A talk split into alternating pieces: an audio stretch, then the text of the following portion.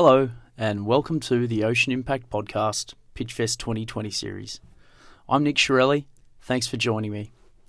Late last year, OIO ran the Ocean Impact Pitchfest 2020. We were inundated with almost 200 applications from 38 countries and were blown away by the incredible breadth and quality of ideas and ventures that applied, all trying to make a positive impact on planet ocean. Over the course of this Pitchfest 2020 series of the Ocean Impact podcast, we'll dive into the challenge and opportunity areas that each of the finalists are working on, find out about their unique solution, and discuss the key challenges and learnings they've encountered on their journey so far. We'll also discuss their why, their motivation for working towards a healthy ocean, what the road ahead looks like for them, and how you, the listener, might be able to support their journey. This week, I'm talking to Tom Denniss who's the co founder and chairman of Australian company Waveswell Energy, who placed second in the Ocean Impact Pitchfest 2020. Waveswell have developed the UniWave 200 that utilises a unidirectional oscillating water column to effectively mimic a blowhole and generate electricity. The oscillating water column consists of a chamber that's open underneath the waterline, and as waves pass the oscillating water column, the water rises and falls inside, forcing air to pass by a turbine at the top of the chamber and generating electricity. Waveswell were recently awarded a $4 million grant from the Australian Renewable Energy Agency to develop a demonstration project using the UniWave 200 on King Island in Bass Strait and in collaboration with Hydro Tasmania. At the time of recording this conversation, the UniWave 200 unit was in the process of being transported to King Island and I'm happy to report that it was successfully deployed in January 2021. The technology has several applications and benefits in addition to conventional energy generation, including displacing diesel in remote island locations, producing hydrogen, producing desalinated water, and potentially acting as a form of protection against coastal erosion. I hope you enjoy this discussion with Tom Denniss on the Ocean Impact Podcast Pitchfest 2020 series.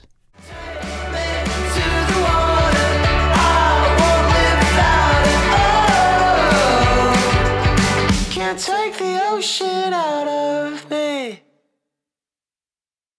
Hi, Tom, and thanks for joining us this morning on the Ocean Impact podcast, Pitchfest 2020 Meet the Finalists series. Thanks, Nick. It's a pleasure to be here. Fantastic. So we'll get straight into it. Um, firstly, can you tell the listeners a little bit about your why? And uh, so, what I mean by that is, what's your connection to the ocean, your your personal connection, and uh, what was your motivation to pursue um, this opportunity that Waveswell Energy is pursuing? Well, um, I've always lived within about a kilometre of the ocean, so it's uh, it's sort of just, uh, I guess, part of me, um, something that you you take for granted to some uh, some extent. Um, but uh, more specifically, I have um, well, my my PhD in mathematics was uh, was um, uh, concentrated around the physics of the ocean and you know the mathematics of of energy levels in waves and tides and currents and you know all sorts of salinity gradients and all that sort of thing. So um, it was, became natural for me to want to pursue something beyond just uh, learning about the ocean and actually applying my knowledge in a way that could be beneficial to uh, to all, and uh, that led me to you know thinking of ways of um, of extracting energy from waves. Uh, there are other forms of energy in the ocean too, but I decided to concentrate on waves. And uh, um, having grown up not too far from the Kiama blowhole down the south coast, about 120 kilometres south of Sydney, um, it uh, a lot of people sort of make that connection that between my background or my my having grown up, uh, you know, with that with, intimate knowledge of the of that blowhole and the fact that our technology is basically an artificial blowhole. So, uh, you know, I, I guess uh, subliminally maybe um, something clicked there, but uh, I can't I can't put a finger on exactly when that was, if if that was in fact the motivation for the idea for for this technology.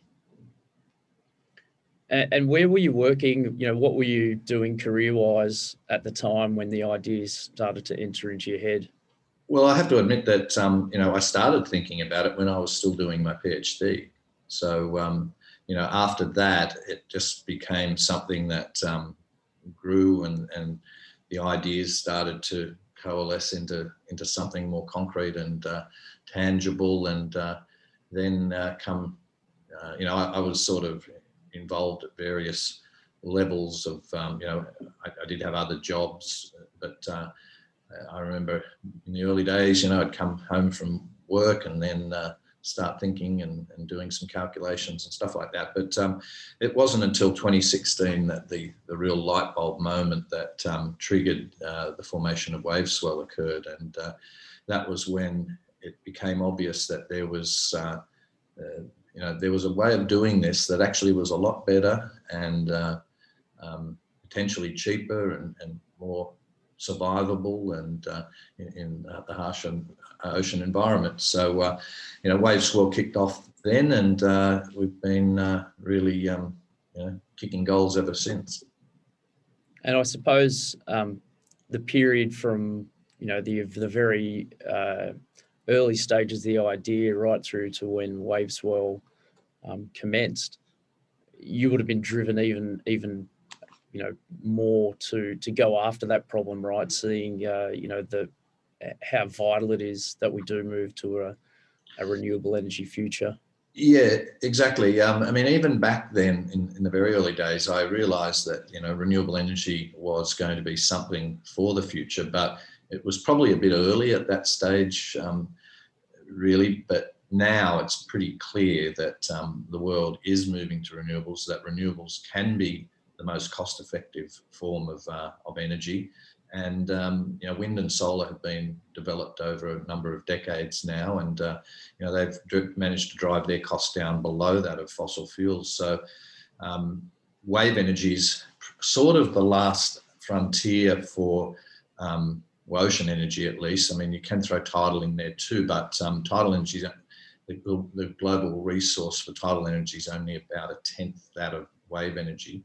So, um, uh, you know, they, they, are the sort of the last frontier of, um, of the true renewables. And um, uh, not only that, but wave energy, for example, is a lot more predictable and reliable and consistent than wind and solar. I mean, you've probably heard people um, who maybe are arguing against those renewables that, that their main point is that they're intermittent. Now, intermittency isn't a major issue unless it's a very quick intermittence, and that can happen with solar, for example. Um, you know, you can have a plant pumping out heaps of energy, and then suddenly a cloud comes over, and within seconds, the the output drops um, significantly, and that creates a problem for fossil fuel-based plants like coal, for example, to try to pick up that shortfall. You know, within a few few seconds, they can't do it you don't have those problems with wave energy. Um, if you've got decent waves, you don't suddenly have them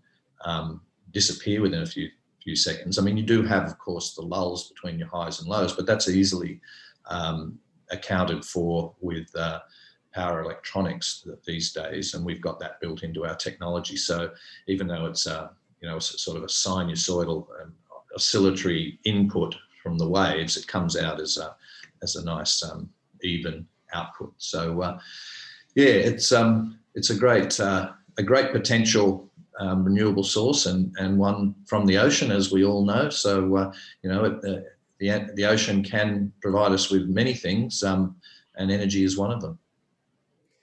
Yeah, that's a good segue there, Tom. So um, you know, tell us, tell the listeners, uh, get a little bit more specific about um, the opportunity for WaveSwell, the technology itself, um, and what's the specific opportunity, if you like, that the WaveSwell technology is addressing? How big's the opportunity? And, and what do any existing solutions look like?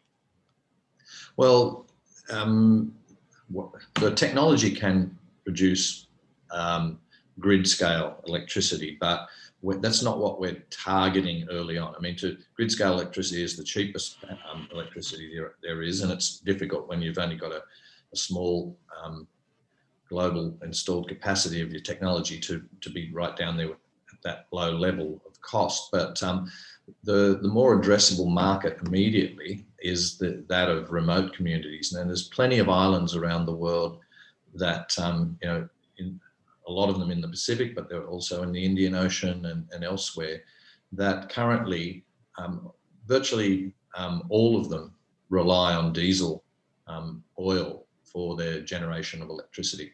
And that's um, one of the most expensive ways you can produce your electricity. And our technology, as long as it's a, a decent wave climate, and most of those islands do have decent wave climates, we can produce um, electricity for cheaper than what they're currently doing. So there, there's already an immediate market for the technology. Um, the potential uh, worldwide is um, is definitely uh, you know, huge. I mean, there's a, a four trillion dollar a year, uh, US dollar a year um, electricity market as it stands now, and um, you know there's the the island community, remote community uh, market probably stands at tens of billions of dollars per year um, in um, just in in sales of electricity. So uh, you know it's a it's that's what we're looking to address early on, but longer term, as the more and more of the, the technology is installed worldwide, we will see the cost coming down, and we will then be competitive with um, with uh, more traditional, um, larger, um, you know, mainland grid electricity, and uh, ultimately we we can um, point to some pretty solid statistics that indicate that in the you know in a few decades we will probably be the the technology could well be the, the cheapest form of electricity in the world. Um, I should also add that we have a very important additional um, component to the technology. It's not just an electricity generator, it's also, uh, it can double as a form of coastal protection against erosion. So um, where coastlines are being eroded because there's just simply too much energy in the waves. Um, we can take the sting out of that and convert some of that energy to electricity, and therefore, what then impacts the, the, the coastline uh, is reduced and reduced to whatever level is required.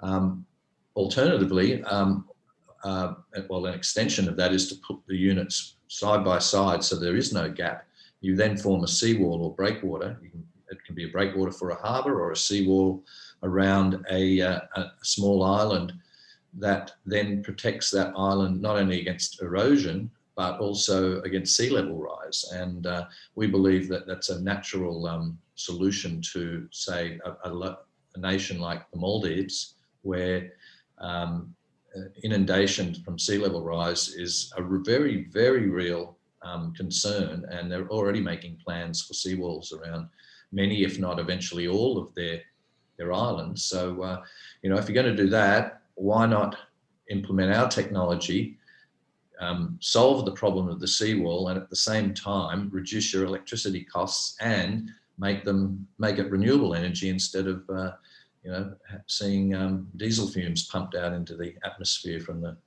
from your generation. Sure. And Tom, for the sake of the listeners that haven't seen uh, the WaveSwell energy unit, can you give us a little bit of a description, some insight into what it looks like, how it works? You talked about the blowhole before. Yeah. Um, well, as I said, it's like an artificial blowhole. Uh, it's a chamber. I mean, a, a natural blowhole, you know, through um, natural processes, there's a cave in the in the coastline, and uh, and over many years, I guess that cave uh, gets bigger, and then there's a, a, hole forms in the top, so air can get out. So as the water goes into that cave, it ends up being shot out the top through that hole. Uh, it's not only air in that case, but also water, like the spout of a or blowhole of a whale. Um, we we form an art or create an artificial version of that. So it's a, a big hollow cave and it has an, a big opening or mouth underneath the water. And as the wave comes by, um, it causes the water inside that cave to rise and fall. And uh, of course up above, and the, part of the unit is below the water, uh, but a, a, bit of it, a smaller amount, is above the water, and at the top of that is a, a small opening that we have a turbine sitting in. So as the water rises and falls, it, it um, compresses and, and decompresses the air, and uh, then what we do is actually extract um, the energy on only the downstroke. Now that um, might not sound logical to some people, but it turns out that uh, for sort of complicated um, physical or physics reasons, that um, we can actually get more energy by doing it just on the downstroke or extracting just on the downstroke than on the up and the downstroke combined. I know it doesn't sound logical, but uh, I won't go into the, the high tech reasoning for that at this stage, but um, uh, that doing it that way is what results in um, what is called a unidirectional oscillating water column. The oscillating water column is the blowhole, um, and the unidirectional uh, aspect is the fact that we're only extracting energy on one stroke. The turbine only has to see air coming from one direction, not two, which greatly simplifies the turbine. It makes it more efficient, converts more energy, it's um, more robust, it's cheaper, um, and yeah, we, we end up getting a win-win. We, we get more energy in and we also get more energy out. So uh, that, that's uh, in essence the technology. I know a, a, few diagrams wouldn't go astray, but we, you know, we, we can't really uh, um, do that over a, a podcast. Well, I mean, I, I think from my point of view, the way I see the unit is that it, it looks like a mid-size uh, passenger ferry.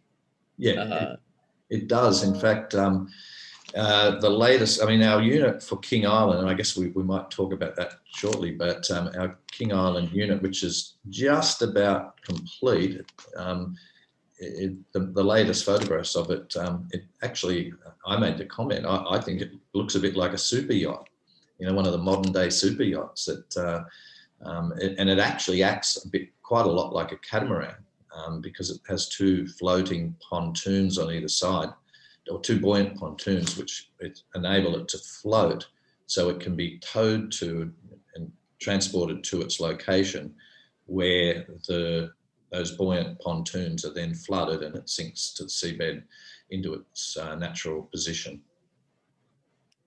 Interesting, yes. Yeah, uh, that's exactly right. We've got some. I mean, if you if you know what the fast ferries look like on Sydney Harbour, that's exactly what I think about when I see the uh, when I see yeah. the wave swell unit. Mm. So, Tom, let's let's spend a few minutes talking about um, the the journey so far. I mean, you mentioned coming up with the idea, and wave swell was commenced officially, I think, in 2016. Let let's spend a little time talking through some of the the key challenges during that that time, and, and maybe some of those challenges are key are key for the wave industry as a whole, and some of them are are specific to wave swell. Some of let's talk through some of those, and also some of the key achievements um, to date. Also, to give the give the listeners a little bit of a flavour for for where you're at. Mm. Well, um, as I think anyone, in, certainly in the wave energy space, uh, but um, more generally in the the uh, sort of startup space, will attest. Um, you know, the, probably the hardest thing initially is not not the technology; it's the um, funding the company. Um, all early stage companies have this difficulty, and uh, you know we've we've done well. We've done really well to be still. You know, we're, we're out there. We're we're um, you know we funded our King Island um, demonstration plant, and uh, we've done pretty well. But it's still that doesn't mean that it was an easy journey. So um, you know, we it, it's always a bit of a, a chore. And as I said, we're we're not alone in that respect. I think you have just about any early stage company saying the same thing. Um, but that said, uh, you know, we we've been very successful on the technology front, and uh, it, it, really is looking very very promising. And um, we're uh, just uh, with the King Island plant, which I, will just elaborate a little bit on. It's our dem demonstration plant. It's been co uh, constructed in Launceston and, and Bell Bay in Tasmania uh, and soon be transported to King Island, where it will be um, uh, positioned just off the, uh, the, uh, the harbour of the town of Grassy on the island, and uh, that will be producing electricity, which will be provided into the Hydro Tasmania King Island grid, um, which will be uh, the um, uh, when it is producing power there um, will be uh, likely the first um, small island grid in the world to concurrently generate electricity from wind, waves, and solar. So three different renewable sources. Uh, so that's the immediate um, focus of the company at this stage. Where and after that we'll be embarking on a technology enhancement program called Project Bluefire. Um, so that's sort of where we are at this stage. Um, we're we're very um, confident that we're going to see some great results over the next uh, um, year or two, uh, not just from the King Island plant, but from the the uh, the output of our project Bluefire, which will result in a you know a, a much uh, enhanced um, technology again, you know, on top of what it is already, and uh, and something that uh, creates a, a, truly commercial product for implementation wherever uh, wherever anyone wants to see uh, wave energy installed. And why why King Island, Tom? What was the the factor or combination of factors that led to that being the first pilot site? Well, um, primarily it was because Hydro Tasmania, who are responsible for the grid there, are a world leader in the integration of renewables into small island grids. So um, we figured that uh, you know if you're going, to, you, you, not everything's up to you. You know, of course, when you're providing electricity to someone, uh, there's that other side of the um, you know the interconnection, and uh, we we felt that they were the best um, uh, best uh, option for for taking the electricity and being able to integrate it um, in, in, a way that uh, didn't create any problems on our side or, or us creating problems on their side. So um, yeah, it was just a logical logical location to, to go to. On top of that, I mean, King Island is one of the best wave resource resources, or has one of the best wave resources in the world. It's um, it's exceptional in terms of the, the wave energy.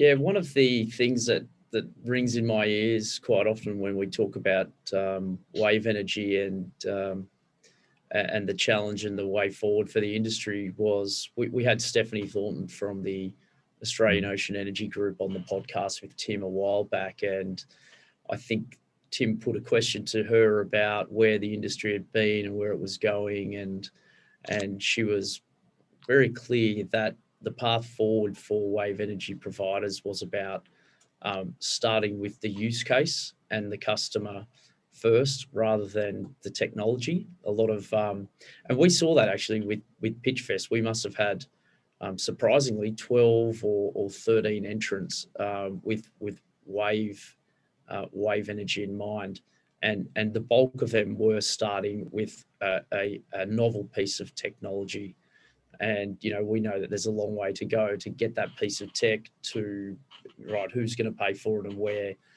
So she started uh, that same conversation went down the road of okay well what are the applications for um, local wave energy? And um, you know you might spend some time talking about those. Now tom i mean you mentioned small island developing nations um, aquaculture comes up all the time desalination plants remote mm. communities? Yeah. Um, well, it's probably worth um, mentioning that there are sort of two different um, areas of uh, of the market for wave energy. One is, um, uh, and well, and they're very much um, uh, sort of defined by their proximity to the coastline. Uh, our technology, we've d- decided to concentrate on near shore so we're, we're quite close to, um, to the coast. Um, that has uh, a few, be- several benefits actually. Um, it uh, means that it's not too far to access, um, not very far to run the cable back to shore, uh, but it also means that the um, the the maximum wave size that you might see hitting the, the unit is limited. Um, waves have, have, what what are called depth limited. They, they can only be sustained uh, one until they get to about 80% of the depth, when their height is 80% of the depth of the water. So, for example, um, an, an eight meter wave will um, break in about 10 meters of water. So, you know, you, you're limiting the, the maximum force on your structure. Um, by being close to shore too, besides all those benefits, it does enable us to be a form of coastal protection. I mean, you you need more than just the, the proximity to the coast. I mean, in our case, our structure is a big um, concrete block that you know effectively acts as a barrier. Not all um, wave energy technologies are like that.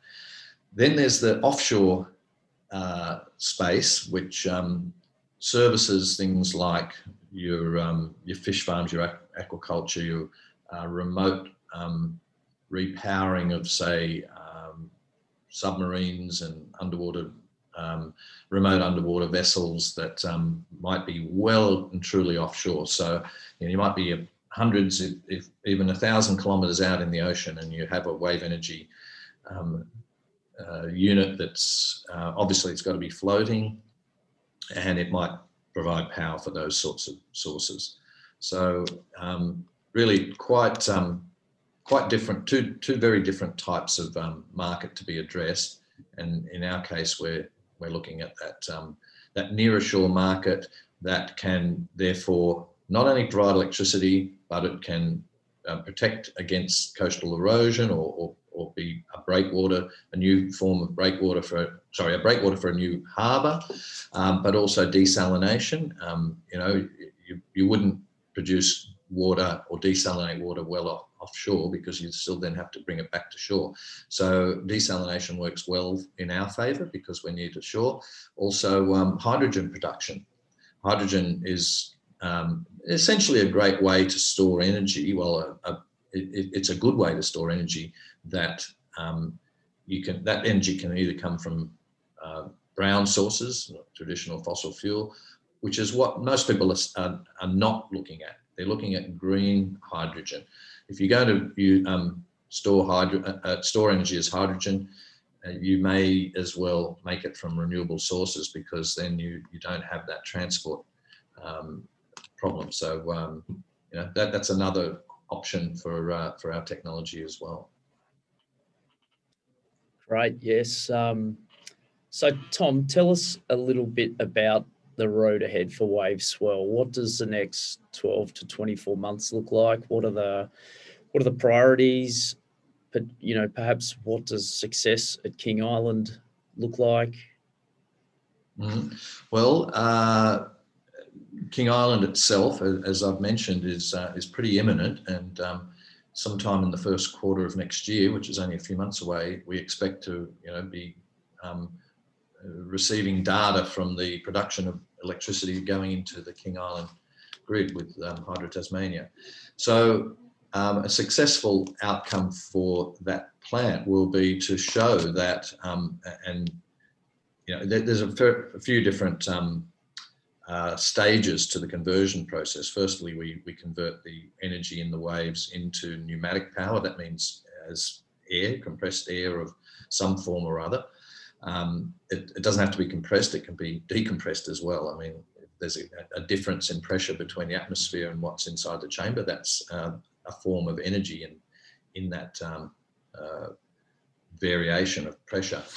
That then has to be converted to um, through via the turbine into mechanical or shaft power, and then that shaft power has to be converted into electricity through the through the generator. So there's three different um, fundamental stages of, of the conversion efficiency process, and we will be looking to demonstrate that each of those lives up to the predictions that the technology has um, has made through the, the various testing, including probably um, or certainly one of the most important is the, um, the hydrodynamic phase um, that we tested at uh, the Australian Maritime College uh, in Launceston. The, that's the, the, the, first stage of the process, and it's very fundamental to getting the, the energy in the waves into the system.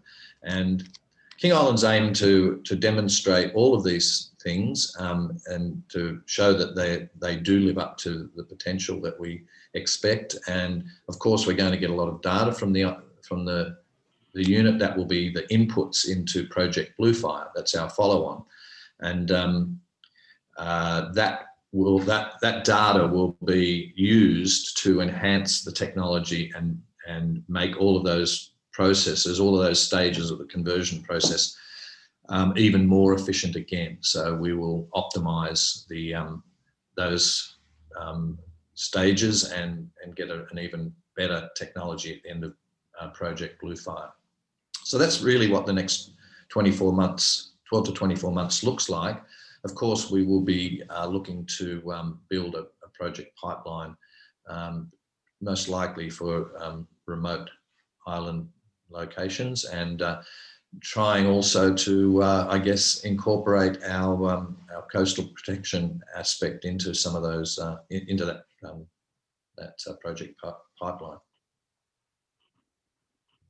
Great. And Tom, for the uh, budding ocean impact entrepreneurs out there that might be at the start of their journey, do you have any tips from your years of experience with Waveswell? Any um, any key learnings, one or two key learnings that you might share for them?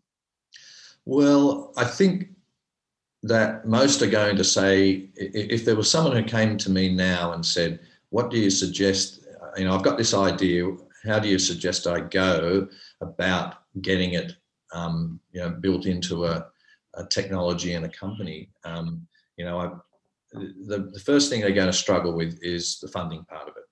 Um, everyone likes a great idea, but you, unless you can show that it's really got some legs, no one's going to tip money into it. And therefore, you, you really aren't going to go very far. So, the, the first thing you've got to do is, is not, you don't have to prove your technology to the nth degree, but you do have to show that it has a solid basis and, and a, it has advantages over other things. So um, I would say, you know, you do have to find at least a little bit of money to go and test at a university. You have to have authority behind it. You can't just say, I tested this in my backyard and this is how good it is because, you know, unfortunately, you know, there's no shortage of people out there who'll, who'll talk up their technology and uh, over uh, over talk it, you know, exaggerate it, the, the benefits. So you do need to have some sort of independent validation that you can gain from having it tested at a you know a, a respected academic institution like you know a, something like the Australian Maritime College, is the largest tank test facility in the uh, southern hemisphere. So um, you know that that whether it's there or the Uni of New South Wales Water Research Laboratory, and there are others as well, um, they all will test um, you know, using world-class uh, facilities and world-class class, uh, accepted testing procedures and protocols, and will then um, uh, issue a report that you can then take to show funders, and, and the funder will then say, "Oh, well, this this looks good," and this is not just you saying it; it's it's someone independent saying it. So I think that's the way you have to go. You know, unless you're a multi-millionaire in your in the first instance and you can do all the funding yourself, well then that's a different situation. But uh, you know, at some stage you still have to go through that process. Yeah, and I mean, even if you are that multi-millionaire, you're still, uh, you know, uh, it's applicable just across uh, almost anything really. Get yourself some good advice, ask a lot of questions, Mm. Um, it, it, it, it all sorts of helps. You can you can chew through that. You can chew through those millions fairly quickly uh, if you don't get the right people around you. Exactly. Yeah, you, you can waste a lot, and, and you know you don't want to live in a fantasy land. You want to have really positive, well, um, positive critic, um, critical advice. You know, um, someone not just criticizing for no reason, but someone who is trying to be critical for the right reasons telling you where it may you may have um, shortfalls and shortcomings. Mm. So um, yeah, I, think that you've got to do that sort of or go down that path. And the sooner you hear that sort of stuff, the better. Yeah, the sooner you can start making the corrections that are needed, or, or you know, doing whatever is required. um, you know, developing a technology is uh, is a you know, fairly long process, and um, it doesn't all happen in on day one. But uh, you know, it, it, helps if you've uh, um, got patience and uh, you're willing to you know take a bit of time to do it. Sure. Tom, we're getting pretty close to the end of our conversation, but um, we might just finish with uh, is there any ways that people can support you in your journey? Are you looking for investors? Uh, where can people go to find out more? Uh, take a moment to unashamedly plug WaveSwell and anything you might need going forward. Okay, well, uh, um, as I said, um, funding is always an, an, issue, and we're definitely um, uh, happy to to um, speak with anyone who may have a desire to to invest in the company. Um, if you would, um, over the podcast, I guess the easiest way to, to provide information is to visit our website, and there's there's an email address there that you can. Uh, I think it's info at waveswell.com uh, that you can um, get in contact with uh, with the company to to talk about um, you know what you might uh, like to do in terms of of an investment, or if it's something else um, that you want to discuss. I mean, you might have a a potential project uh, that we'd be interested in. Anyway, that, that's the way to get in touch with the, with us is through info at waveswell.com. Um, yeah, it's um, other than that, um, uh, you know, please stay stay uh, connected. And I mean, the, the, website's one way of doing so, of course, but um, uh, I'm sure you'll hear about um, the way, the, sorry, the King Island project um, through the, the, normal media channels, um, you know, in the coming months. So, uh, you know, it's it's going to be a, um, a good, interesting journey and uh, one we're really looking forward to. So, uh, um, it's all exciting times. Yeah, I'm really excited to see um, the King Island project come to life, Tom, and, and looking forward to um, hearing all about your success there thanks very much for joining us today on the Ocean Impact podcast. Um, have a great day. Okay, thanks, Nick. It was um, yeah, it was a great uh, experience, and yeah, I hope uh, the listeners get something out of it. I'm sure they will. Thanks, Tom. Okay. Thanks. Cheers. Voilà.